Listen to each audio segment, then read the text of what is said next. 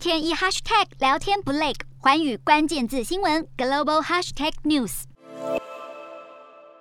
乌克兰正奋力抵抗俄军毫不停歇的攻击。乌克兰总统泽伦斯基三号发表演说，痛批俄罗斯军队是继新冠肺炎之后入侵乌克兰的新病毒。泽伦斯基也痛批俄军断水断电，阻断民生资源，让平民挨饿受冻，痛苦难当。还在残忍行动后，故作大方表示会赠送物资给乌克兰人民，假惺惺的两面手法，让他气得直说普丁一定会遭到天谴。不过，泽伦斯基口中的病毒，尽管面对全球挞伐，还在坚称自己是正义的一方。俄罗斯总统普丁在三号的安全委员会议上，不断赞扬俄国士兵的勇气，更反咬乌克兰虐待俄罗斯战俘，强调乌克兰政府是纳粹或法西斯政权，意图合理化入侵行为。普丁坚称军事行动正按照计划进行，他也下令提供阵亡或受伤的士兵家属巨额抚恤，殉职士兵的家属可获得七百四十二万卢布。约新台币一百八十九万元的津贴，受伤的士兵每人可拿到三百万卢布，也就是大约新台币七十六点六万元。但再多的钱也换不回宝贵的生命。不理会外界谴责和俄罗斯国内反战的抗议，普丁一再强调，